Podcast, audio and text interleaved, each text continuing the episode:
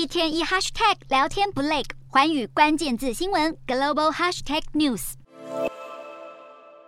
中国走向集权，扩增军力，更肆无忌惮的胁迫邻国安危，引起国际社会警戒。日本执政联盟自民党与公民党当地时间十二日召开国家安保战略等国防三文件修订会议，并达成共识，将在新版安保战略中把中国列为当今国际秩序空前最大战略挑战。新版安保战略将明载，中国对台军事挑衅以及俄罗斯对乌克兰的侵略，都导致国际局势急剧恶化。为了应对威权主义，日本有必要强化国防能力，不能光只依赖美军，必须拥有可攻击敌方飞弹基地的反击能力，确保领土安全。这不仅是日本二零一三年制定现有安保战略以来首度修订，更是二次大战后安保政策最大转变。日本安保政策的改变，已经进一步牵动防卫省预算总额。日本预定在二零二三年到二零二七年。五年间，一共编列四十三兆日元，约新台币九兆八千多亿元的国防预算，规模是现行五年防卫计划预算的一点五倍，代表日本正寻求迅速扩大防御性建设，牵制中国的军武力量扩张。接下来，日本内阁会议将讨论并决定国家安保战略、国家防卫战略以及防卫力准备计划等国防三文件，定调未来的国防走向。